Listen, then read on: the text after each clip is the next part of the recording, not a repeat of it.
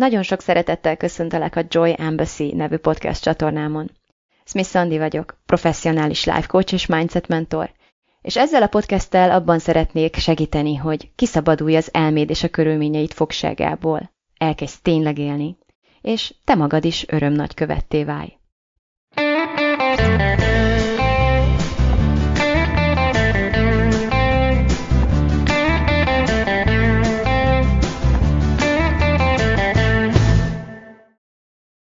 Szervusztok, drágáim! Új hét, új péntek, új podcast.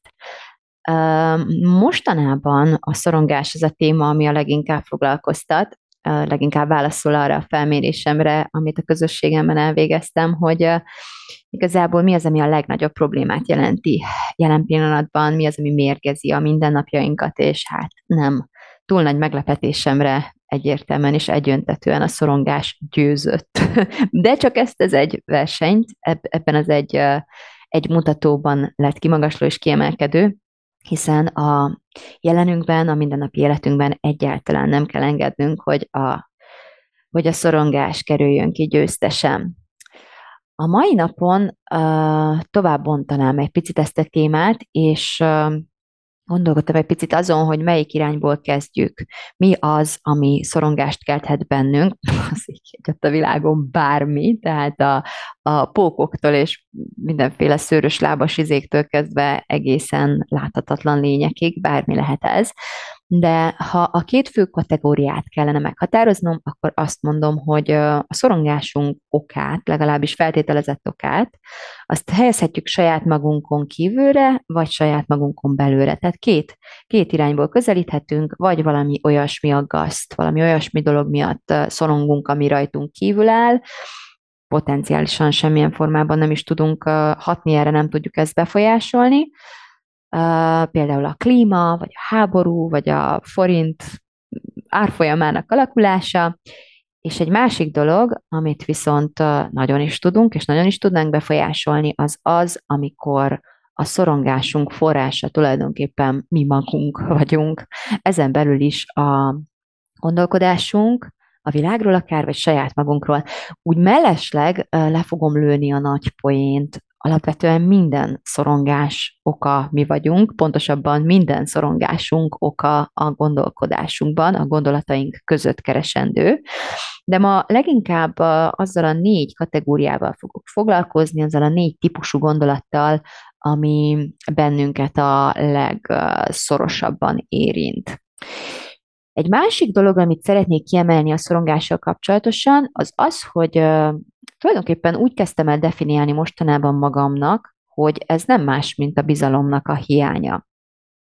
És hogy ez a bizalom ismétlem a világ felé, a világ tőlünk független elemei felé irányul, vagy hiányzik-e, vagy saját magunk felé, tehát egy tulajdonképpeni önbizalom hiányról beszélünk, vagy jellemzően mindkettő, az itt egy egészen másik kérdés. A másik, a, a, ami fontos itt, az az, hogy tényleg megvizsgáljuk azt, hogy, hogy miben is kellene bíznunk ahhoz, hogy magabiztosan tudjunk részt venni az életünkben, és mi az, ami hibázik, mi az, amiben nem sikerül bíznunk akkor, amikor, amikor szorongunk.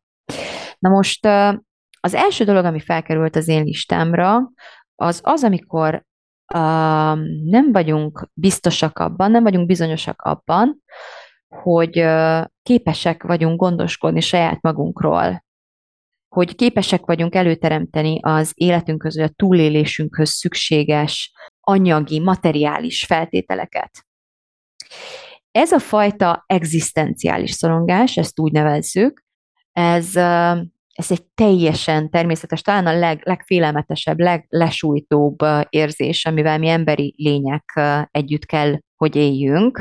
Az az igazság, hogy igen, ez, ez, egy, olyan, ez egy olyan félelempont, egy olyan túlélő központunkat folyamatosan és állandóan bombázó, veszélyeztető, triggerelő félelem, amit tényleg a barlang, barlangi időkből, ősemberkorunkból hozunk magunkkal, Hiszen gyakran elgondolkodom ezen, hogy azért összehasonlításban, ami jelenlegi civilizációs világunkat bizonytalansági faktorok tekintetében azzal, azzal ahogyan, ahogyan ősemberként éltünk, ahol a jégkorszak, a, ki voltunk téve min, minden létező elemnek, ami, ami odakint van, rengeteg veszélyes állat és egyéb törzs és mindenféle egyéb veszélyeztethetett bennünket minden pillanatban, nem volt hűtőszekrény, nem tudtunk tartalékolni, mennyi minden nem volt, ami igazából arra lett kitalálva a civilizáció fejlődésével, hogy ezt a fajta bizonytalanságot, ezt a fajta szorongást lehetőleg csökkentsük, vagy minimalizáljuk, és én azt gondolom, hogy alapvetően a, a technológiánkat tekintve nagy sikerrel, de eleve a célkitűzésünk, vagy eleve az a vágyunk, hogy ettől a fajta félelemtől véglegesen és tartósan megszabaduljunk, egyfelől egy teljesen hiú ábránd, abszolút illúziókba kerget, és másrészt minden, amibe kapaszkodni próbálunk, amikor ennek tekintetében bizonyosságot keresünk, az, az tényleg maximum temporálisan, tehát nagyon ideiglenesen hoz enyhülést, hiszen a legnagyobb hűtőszekrényből is előbb-utóbb elfogyhat az étel, a legbiztosabb állásból is bármikor elbocsájthatnak bennünket, tényleg akármikor történhet, tulajdonképpen bármi, ami, ami miatt az, ami korábban biztosította az életünket, az tovább már nem működik. És ebben a tekintetben az ég a világon semmi sem változott az elmúlt több tíz vagy százezer év alatt, semmilyen tekintetben nem vagyunk másmilyenek, mint amilyenek ősemberkorunkban voltunk, a körülményeink sem másmilyenek, a bizonytalanság mindig is az emberi létezés és megtapasztalás szerves, elkerülhetetlen és megszüntethetetlen része volt, és azt gondolom, hogy az is lesz.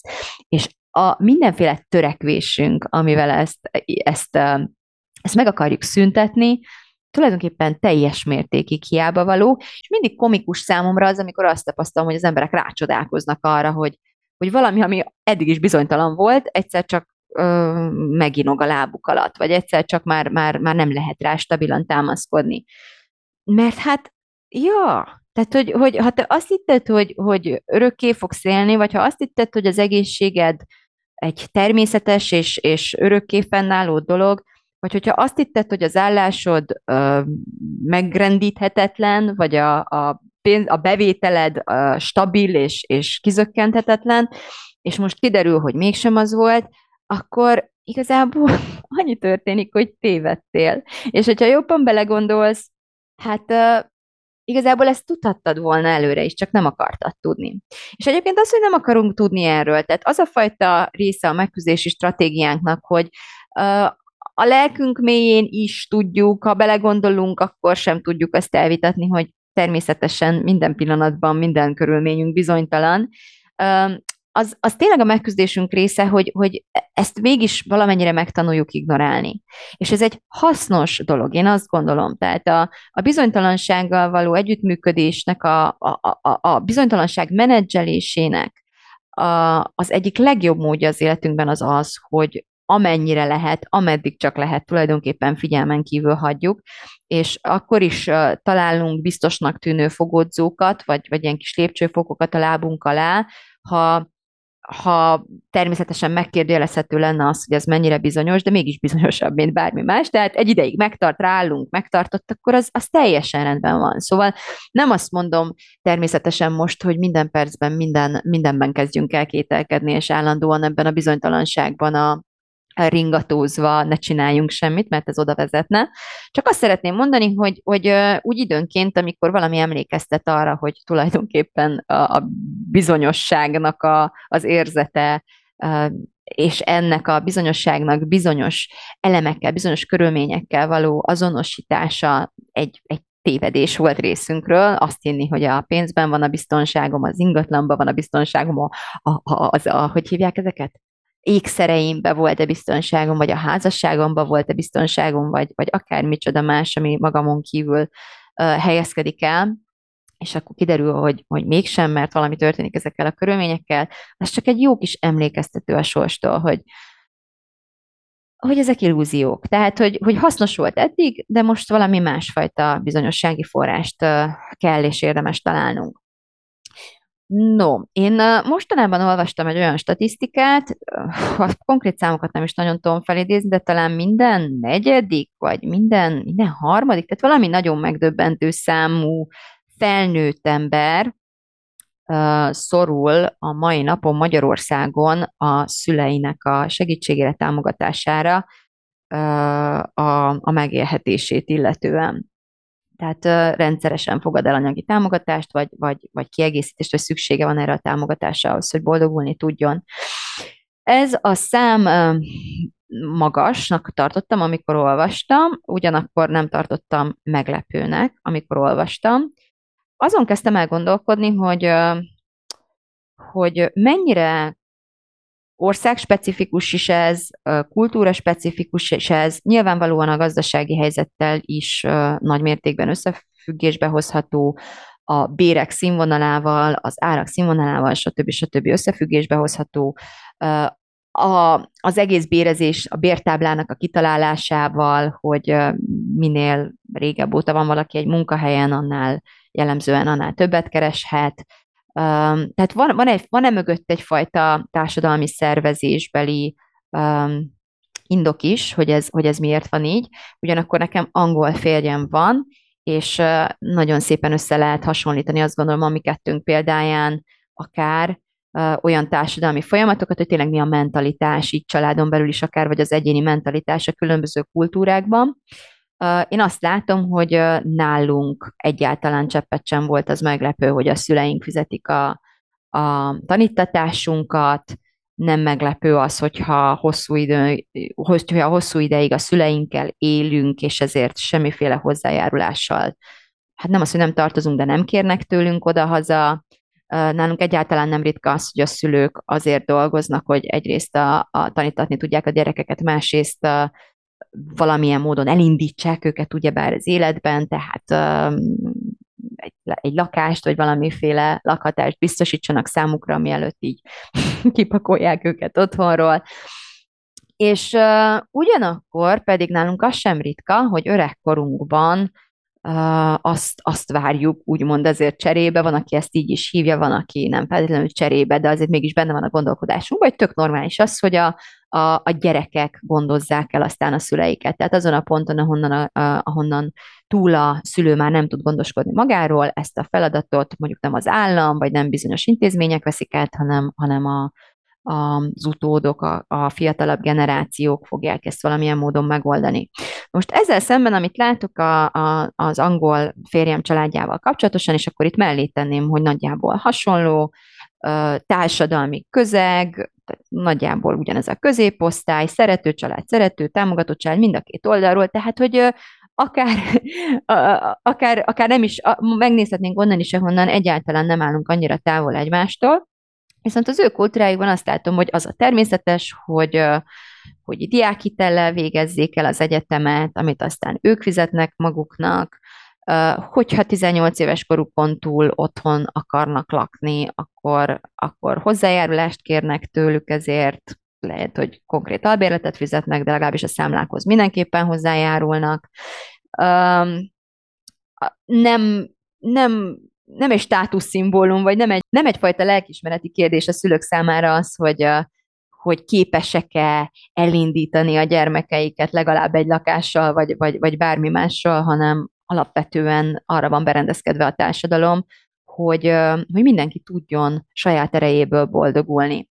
És öregkorban pedig szintén az, az állam is úgy van megszervezve, és a gondolkodásban is az van benne, hogy először is az ember még, még az aktív évei során gondoskodjon a saját ellátásáról a, a, a továbbiakban, tehát, tehát az öngondoskodás egy sokkal hangsúlyosabb szempont a nyugati kultúrákban, legalábbis az angolban, amit közelebbről volt, és van szerencsém megfigyelni, és hogy így nem tesszük át a saját terhünket felnőtt emberként, legyünk fiatal felnőttek vagy öreg felnőttek, az előttünk vagy utánunk jövő családtagjainkra a sorban. Nem, nem egy ilyen hatalmas egymásra kapaszkodás, egymástól függés rendszerben gondolkodnak és, és élnek és, és tevékenykednek, hanem egy öngondoskodás alapú és maximum a, a bankokkal, az állammal, valamilyen, formál, valamilyen formájú állammal, vagy valamilyen, valamilyen fajta megszervezett civilizációs közösséggel együttműködésben um, oldják meg az emberek a saját magukról való gondoskodást, és, és kevésbé így a családon belül. És ez a podcastem most nem arról szól, hogy egyik vagy a másik mentalitás mellett érveljek, de alapvetően ki szeretném hangsúlyozni, hogy az az ember, az a felnőtt ember, aki, akinek kétségei vannak azt illetően, hogy ő önállóan képes lehet, vagy lenne biztosítani önmaga, és esetleg azok számára, akikért ő felel, a, az élethez, a túléléshez szükséges alapvető feltételeket, az az ember okvetlenül szorongani fog.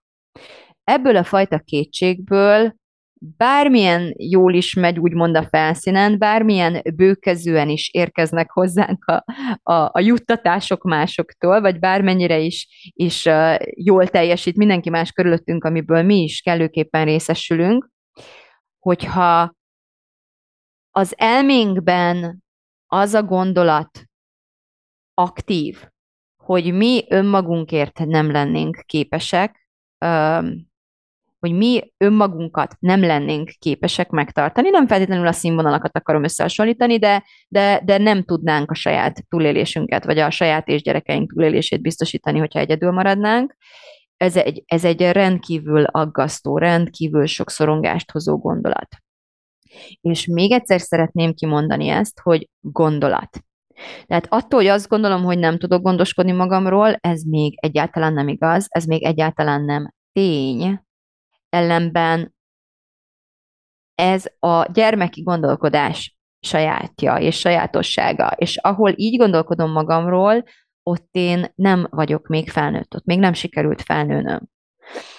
Egy felnőtt ember ismérve, legalábbis az én definícióm szerint az, hogy, hogy agilisnak és kompetensnek tartja magát hogy nem kételkedik azt illetően, hogy szükség esetén képes és hajlandó megtenni azt, amit meg kell tennie, annak érdekében, hogy az életéhez szükséges feltételeket biztosítsa. És mindennel rendelkezik ahhoz, ami ehhez szükséges. Kellően agilis, kellően kitartó, kellően bármi is, ami, ami ehhez szükséges, nem uh, vitatja el, nem kérdélezi meg azokat a képességeit, készségeit, azt a fajta szemléletet, ami a túlélés biztosításához, az anyagi, materiális feltételek biztosításához szükséges. Akiben ezzel kapcsolatosan kétség van, az óhatatlanul, okvetlenül valamiféle függő viszonyt alakított és alakít ki és tart fenn, és ebben a fajta függésben nem az a probléma, hogy honnan jön a pénz. Nagyon-nagyon szeretném uh, hangossá tenni ezt, nehogy bárki is félreértsen, aki gyesen van éppen, vagy aki munkaképtelenné vált jelenleg, vagy, vagy bármi egyéb okból uh, nem, nem, vé, nem végez fizető tevékenységet. Hogy itt nem arról van szó, hogy honnan jön a pénz. Hogyha te éppen nem éhezel, hogyha a, a szükségleteid ki vannak elégítve, akkor te, ha nem is veszed észre, de gondoskodsz magadról ebben a pillanatban anyagi értelemben. Ezzel, ez, ez mindig nagy meglepetésként éri az édesanyákat, akiket a programjaimban kócsolok, hogy, hogy mennyire egy, egy hiedelem az, egy téves hiedelem az, hogy, hogy, hogy én nem tudok, nem, nem tartom el magam jelen pillanatban, vagy nem tudom eltartani magam jelen pillanatban. Hát basszus, amíg te valamiből élsz, legyen az a férjed bevétele, vagy legyen az az apukától érkező segítség hónapról hónapra, vagy legyen az egy segély, vagy, vagy, vagy ez ég a világon bármi, az neked biztosítja, legalábbis jelen pillanatban a túléléshez szükséges anyagi fedezetet, és valahogy az a pénz hozzád érkezik, és nem hozzám úgy mellesleg. Tehát valamiféle kapcsolatban csak állsz te akár azzal a pénzzel, akár azzal, ahonnan ez a pénz származik, ami, a te tudatos döntésed, ha máshol nem is, akkor ott, hogy ezt te elfogadod. Tehát ne, ne vitassuk el a saját részvételünket a saját túlélésünkben, jó? A, amikor ezt tesszük, akkor indokolatlanul um, kételkedünk magunkban. teljesen figyelmen kívül hagyva azt a tényt, hogy ma is felkeltem, ma is veszem a levegőt, ma is fel vagyok költözve, ma is funkcionálok.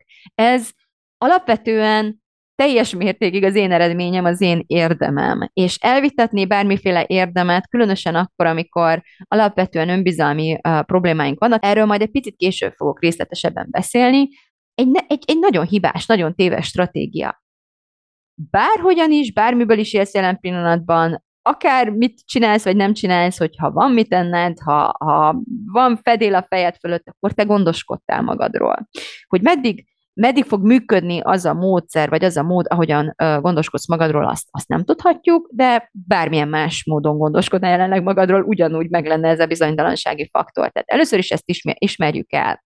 Viszont azt is ismerjük el, hogy a gondolat maga az, ami a gyerle, gyermeki létbe, a gyermeki szorongásba, a gyermeki kiszolgáltatottságba taszít.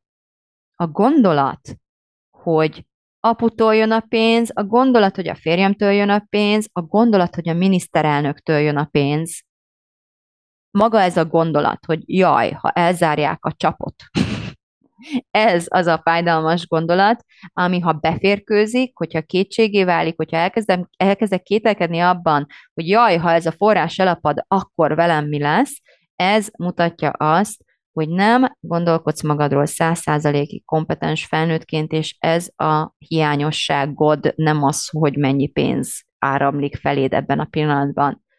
Ismétlem a gondolat, hogy mennyire hiszed és tartod magad kompetensnek és, és erőteljesnek, és agilisnak, és képesnek. Erről szól, ez az első pont. Úgyhogy, ha azon kapnád magad, hogy így megszólítva érzed magad ezen a ponton, először is szeretném azt mondani, hogy, hogy, hogy voltam ott, és nagyon hosszú ideig voltam ott. Tehát nagyon-nagyon ismerem ezt az állapotot, amikor felnőttként a nyugdíjas anyukám pénzét kell elkérjem hónap végén, hogy ki tudja fizetni valami fontos számlát.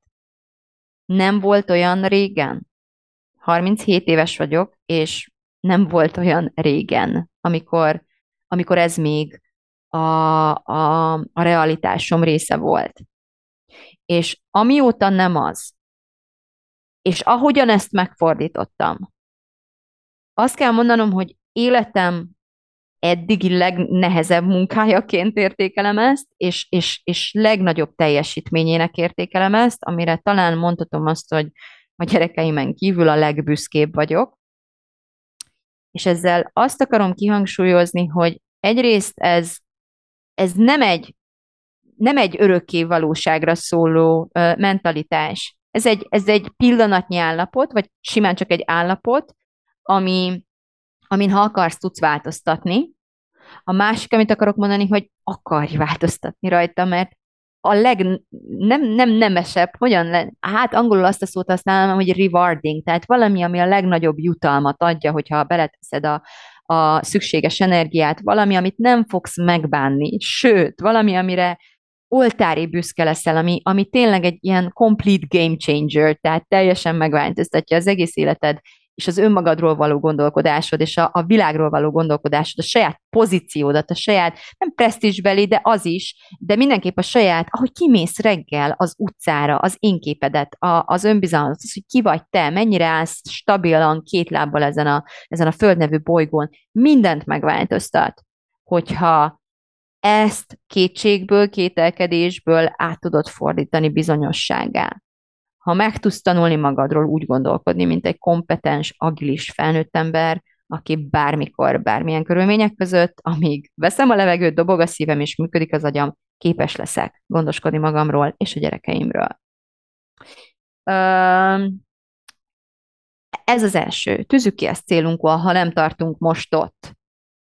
Higgyük el, hogy nem azért nem tartunk ott, ami a világban történik, hanem a gondolataink blokkolnak ebben. A második, ami nagyon fontos lesz, kicsit gondolkodtam is, hogy lehet, hogy egyből az első, az az, hogy jellemzően ez az állapothoz a szorongáson túl egy nagyfokú szégyen is társul. Ritkán jár a kettő egyébként egymás nélkül. Na most az a szopás a szégyenben és a szorongásban is, hogy mind a kettő elkerülésre ösztönöz. Tehát a cselekvésbeli megnyilvánulás ezeknek az érzéseknek, ha még nem tetted, hallgass meg a Dagonyázás az érzéseinkben című epizódot, azt hiszem valami ilyesmi volt a címe, nem olyan régen volt, lapoz vissza. Abban részletesen elmondom, hogy minden érzés ösztönöz bennünket valamilyen cselekvésre, vagy valamilyen nem cselekvésre, tehát visszafog a, visszatart a cselekvéstől. A szégyen és a szorongás is jellemzően bujkálásra ösztönöz a szembesülés, a szembenézés elkerülésére kézzel, lábbal mindent megteszünk, csak ne kelljen szembesülnünk. Ilyenkor van az, hogy mondjuk nem merjük megnézni a, a bankszámlánk egyenlegét, vagy nem merjük kibontani a, a csekkjeinket, a számláinkat, ott sorakoznak, és nem is akarunk rájuk nézni. Tehát ez a fajta elkerülési stratégia, hogyha ezt tapasztalnád magadon, hogy mindent csinálsz, csak azt nem, ami megoldaná a problémádat, ott jellemzően vagy szorongás, vagy szégyen, vagy a kettőnek a kombinációja keveredik, és hát tényleg, ha már hallgattál rám, és megérte, megszólítva érzed magad, és eldöntötted, hogy hú, ez jó ötlet, akkor ezen változtassunk, az első dolog, amit fel kell számolnod, az a szégyen, amit gyártasz magadnak ebből az állapotból. És itt még egyszer elmondanám, az, hogy ebben a helyzetben vagy, ez csak egy állapot, a gondolkodásod idézte elő, viszont a gondolkodásodról, ami ezt előidézte, te nem tehetsz vagy nagyon minimális mértékben tehetsz. Ez egy tanult gondolkodás. A kultúránk ilyen, az államformánk ilyen, az apukára mindig szükségünk volt, nem is tudom mióta, a, a, a népünk mentalitása, a szüleinktől kapott örökség, a családi Uh, hát a családi közmegegyezés, az íratlan szabályok alapvetően valószínűleg ezt, ezt erősítik fel, vagy erre építettek az, amit te most hiszel magadról, és a, a, a pénzről, és a saját magadról való gondoskodásról, az egy, egy tanult gondolkodás eredménye, amibe eddig, eddig a pontig nem volt beleszólásod. De most szólok, hogy innentől fogva van. És ahhoz, hogy éljél ezzel a lehetőséggel, ahhoz tudnod kell, hogy hogyan változtasd meg a gondolkodásodat, hogy hogyan tudsz magadnak egy újfajta, egy másfajta, egy támogató gondolkodást kialakítani. És ha nem tudod, hogy hogyan kell, akkor próbálkozhatsz magadtól kitalálni, vagy eljöhetsz a kitalálom, megcsinálom programomba, mert ott módszeresen, szisztematikusan, lépésről lépésre megtanítalak erre. Megmutatom a technikát, és onnantól te addig fogod gyakorolni, amíg ezzel menni fog, és amíg amíg egyszer csak fel nem ébredsz arra, amire én is ébredtem, hogy te, Atya Úr Isten, ez az első hónap, amikor nem kell pénzt kérnem, vagy ez az első év, ami úgy telt el, hogy teljes mértékig, száz százalékig gondoskodtam magamról, sőt az egész családomról, te jó ég. Fantasztikus érzés, hidd el, tök mindegy, hogy 40 éves korodban 60 éves korodban éled át először, vagy, vagy, vagy 16 éves korodban éled át először, ugyanolyan jó érzés lesz. Hm?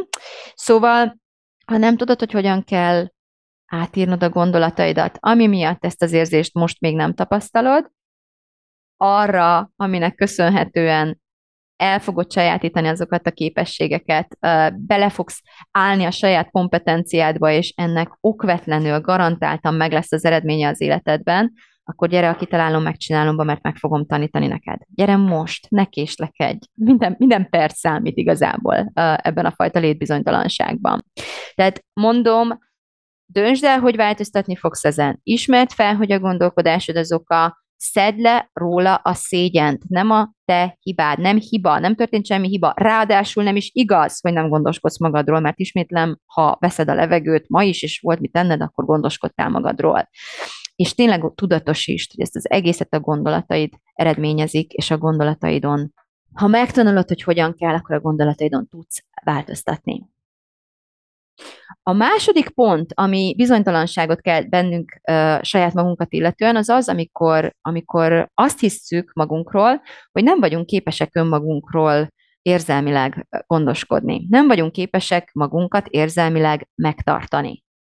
Ennek a tüneteit abban tudod tetten érni, hogy állandóan mások véleménye aggaszt, állandóan azzal vagy elfoglalva, hogy hogyan tudsz másokban pozitív képet kialakítani saját magadról, állandóan rettek szorongsz attól, hogy meg fogsz szégyenülni, hogy valami kiderül rólad, folyamatosan rejtegetésben vagy, folyamatosan megjátszod magad, folyamatosan igent mondasz mindenre, amit egyébként nem akarsz megcsinálni, vagy, vagy, vagy tényleg azon, azon töröd a fejed, hogy hogyan tudnál egyszerre az egész világnak megfelelni, és borzasztó sok idődet, energiádat pusztítja fel. Ennek a kitalálása is, de az azon való rágódás is, amikor ez természetesen okvetlenül nem sikerül, mert egyszerűen nem sikerülhet mindig minden helyzetben. Amikor ez történik, akkor azért szorongsz, mert valami olyasmit szeretnél kontrollálni, amit nem tudsz, ami felett egész egyszerűen nincsen kontrollod. Az, hogy mások mit gondolnak rólad, és mit éreznek veled kapcsolatosan, és mit tesznek, mit nem tesznek feléd, az az övék, az ő térfelükön van, semmiféle beleszólásod nincs ebbe. Tudom, hogy ezt nehéz elhinni, tudom, hogy nem is akarjuk ösztönből elhinni, mert néha egyébként egészen úgy tűnik, mintha de-de befolyásolni tudnám ezt, de valójában nem. Semmiféle hatásom nincsen e fölött. Próbálkozhatok, de végül úgyis a másik ember agyában kell bekövetkezzen az, ami, ami, ami bekövetkezik olyankor, amikor én ezt vagy sikernek, vagy kudarcnak értékelem.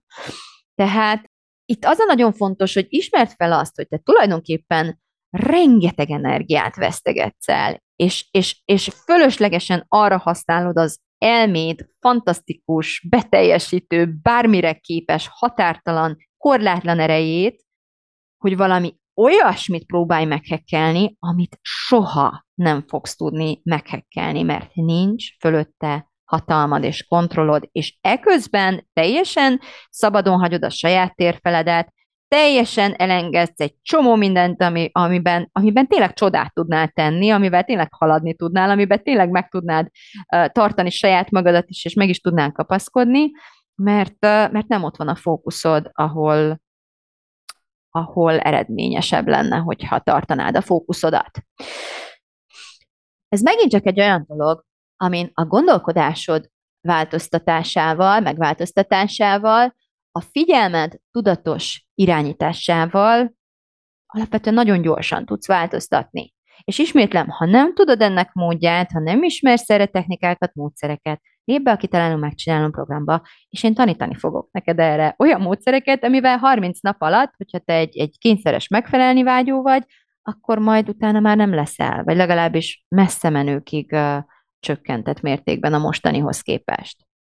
A harmadik pont, ami szorongást és bizonytalanságot és kétségeket szül bennünk saját magunkat illetően, az az, hogyha a múltban nem bizonyultunk önmagunk számára megbízhatónak. Nem, nem, nem tudtuk magunknak, magunkban azt a képet kelteni saját magunkról, hogy számíthatunk magunkra, megbízhatóak lennénk. És ez leginkább az olyan félvárról vett, be nem teljesített ígéreteknek köszönhető, ami, ami ugyanezt a hatást érné el, hogyha mondjuk egy, egy másik emberről, egy, egy, egy, nagyon jó barátnőről gondolkodnánk. Képzeld el, hogy a barátnőd azt mondja, hogy kimegyünk este futni, persze, és akkor te ott vagy a tónál, és nézel körül, és a barátnőd sehol, és ja, bocs, nem volt kedvem elfelejtettem szólni. Tehát, hogy tök ugyanazt csinálná, amit te csinálsz tulajdonképpen magaddal, valahányszor belelkesülsz valamire, vagy valahányszor eldöntöd, hogy valami, valamivel szembenézel, valamit meg fogsz oldani, és aztán nem vagy ott, amikor ezt meg kéne csinálni.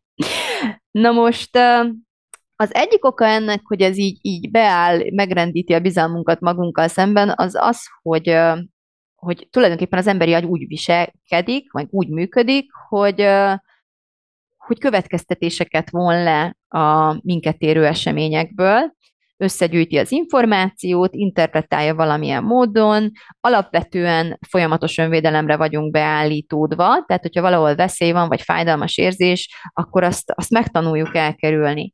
És hogyha valamivel asszociálunk fájdalmas érzéseket, akkor megtanuljuk uh, ezeket a helyzeteket is uh, elkerülni, kizárni, ignorálni, megpróbálunk nem venni róluk, róluk tudomást.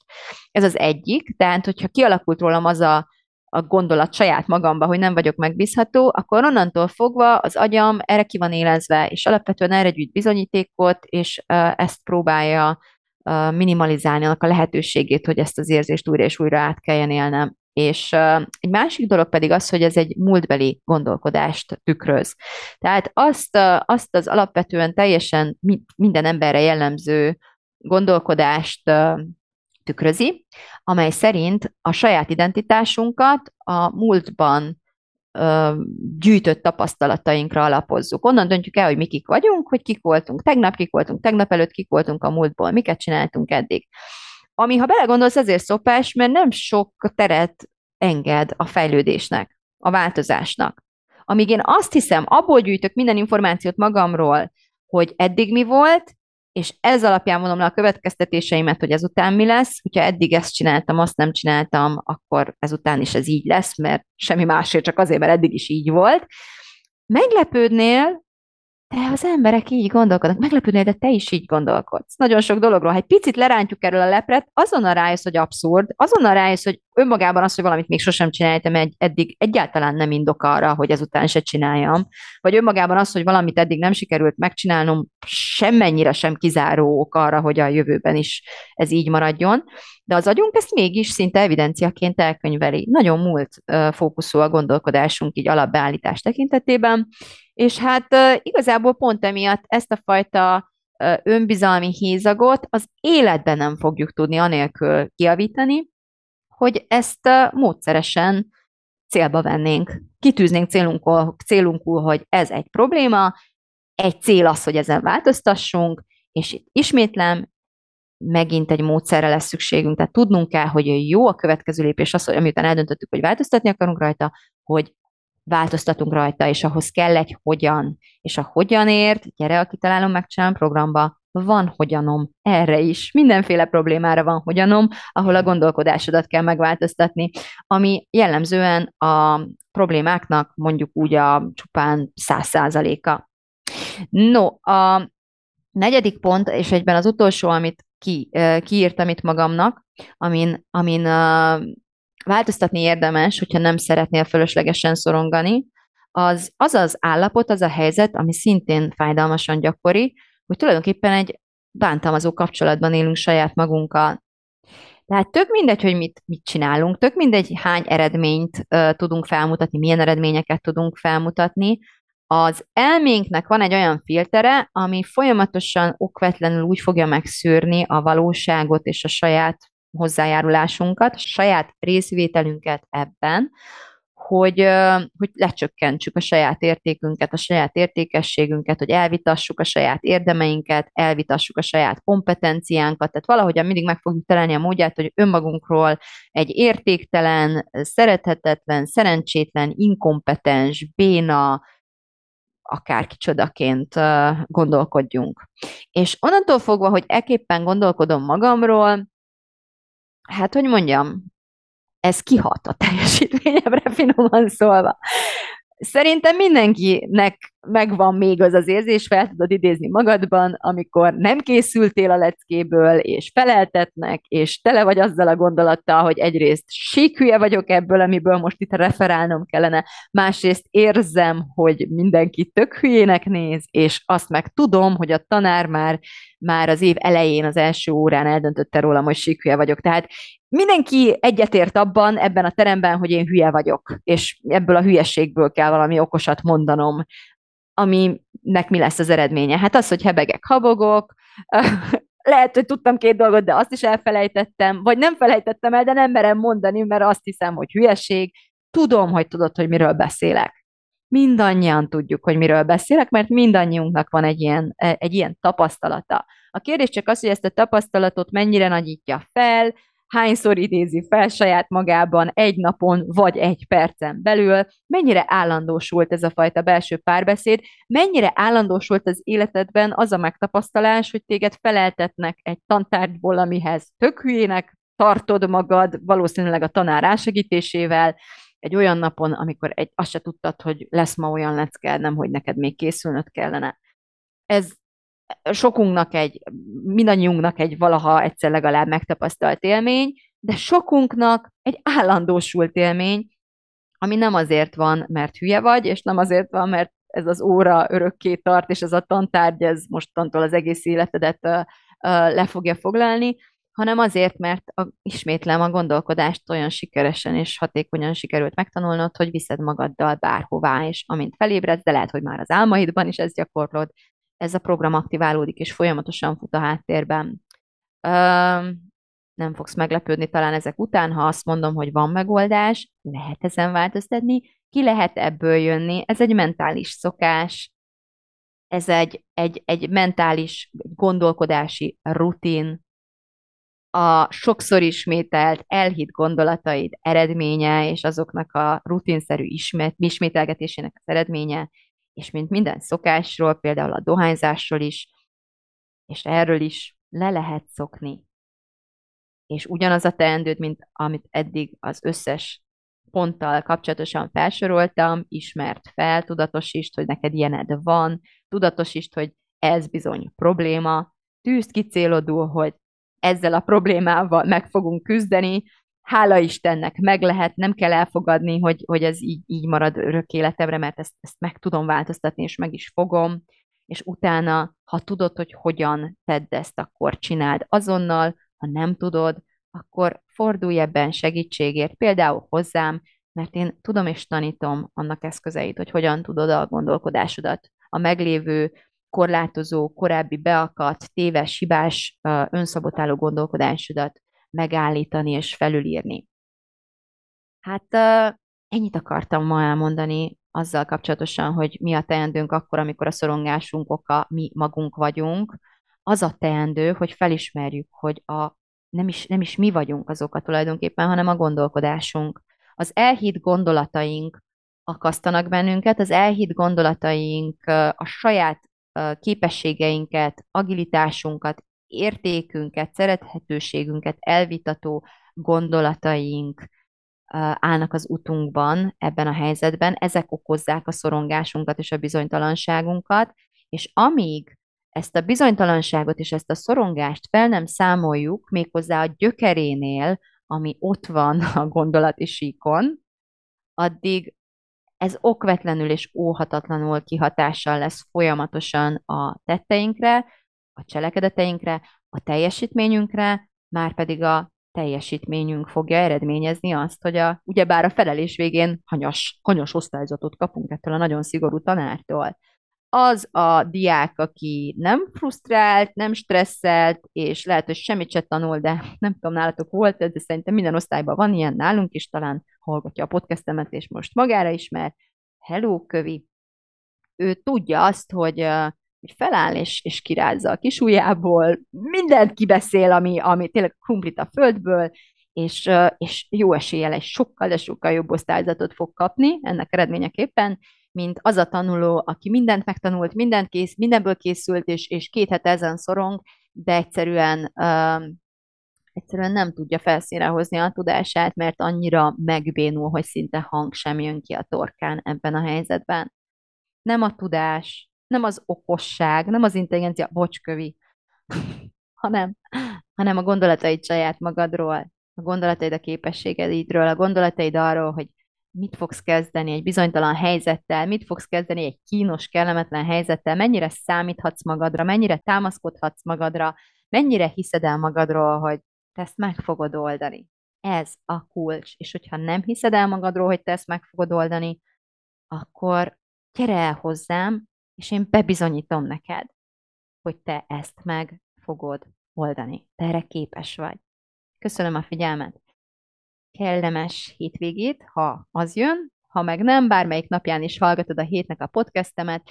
Nagyon-nagyon hálás lennék, hogyha megosztanád másokkal is, ha tetszik. Nagyon-nagyon hálás lennék, hogyha írnál nekem, ha tetszik a podcastem, mert egyébként a podcast ez a csatorna, amire borzasztó nehéz visszajelzést kérni, még nem találtam meg a módját. Tök nehéz értékeléseket kapni. Nagy, fenn van mindenhol, egy csomó zene megosztón, a Deezeren, a Spotify-on, az iTunes-on, mindenhol, és ott mindenhol lehet ilyen csillagocskákat, meg értékelést hagyni, de értelemszerűen nem azzal töltöm az időmet, hogy reggeltől estig azt kutatom, hogy ki hány csillagot, meg egyáltalán hagyott-e.